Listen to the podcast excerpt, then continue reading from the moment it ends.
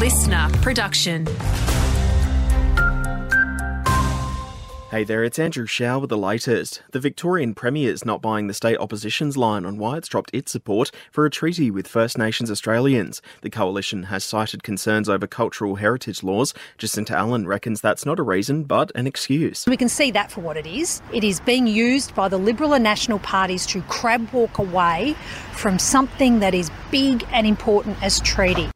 Bonza's C E O says there has been a substantial improvement since its December dramas saw one in five flights cancelled, including along its Albury route. Tim Jordan claims just one point six percent of flights have been scrapped in twenty twenty-four, and the Christmas cancellations were mostly because of delays in getting approval to operate leased aircraft on its Gold Coast services. He says more than ninety-six percent of flights on other routes during that period went ahead, and Bonza is focused on showing it can deliver affordable and reliable services. That's despite it also recording the worst on-time performance during December.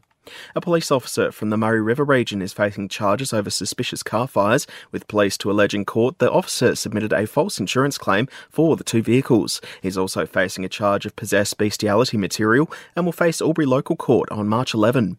Albury City is calling on residents to have their say on Australia Day, getting an engagement program underway around the future of events on and around January twenty-sixth. It comes after Council shifted its citizenship ceremony and the Albury Awards away from the date for twenty twenty-four. You'll be able to have your say through Council's online platform, as well as at upcoming events, including Garden Esque.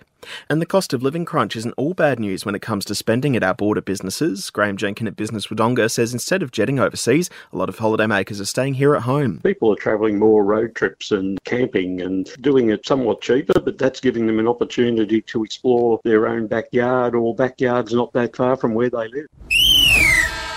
Time to take a look at some sport now, and the Sharks men have made short work of the O and M under eighteen rep side in the round twelve water polo. Meantime, Stingrays also took down the Tigers.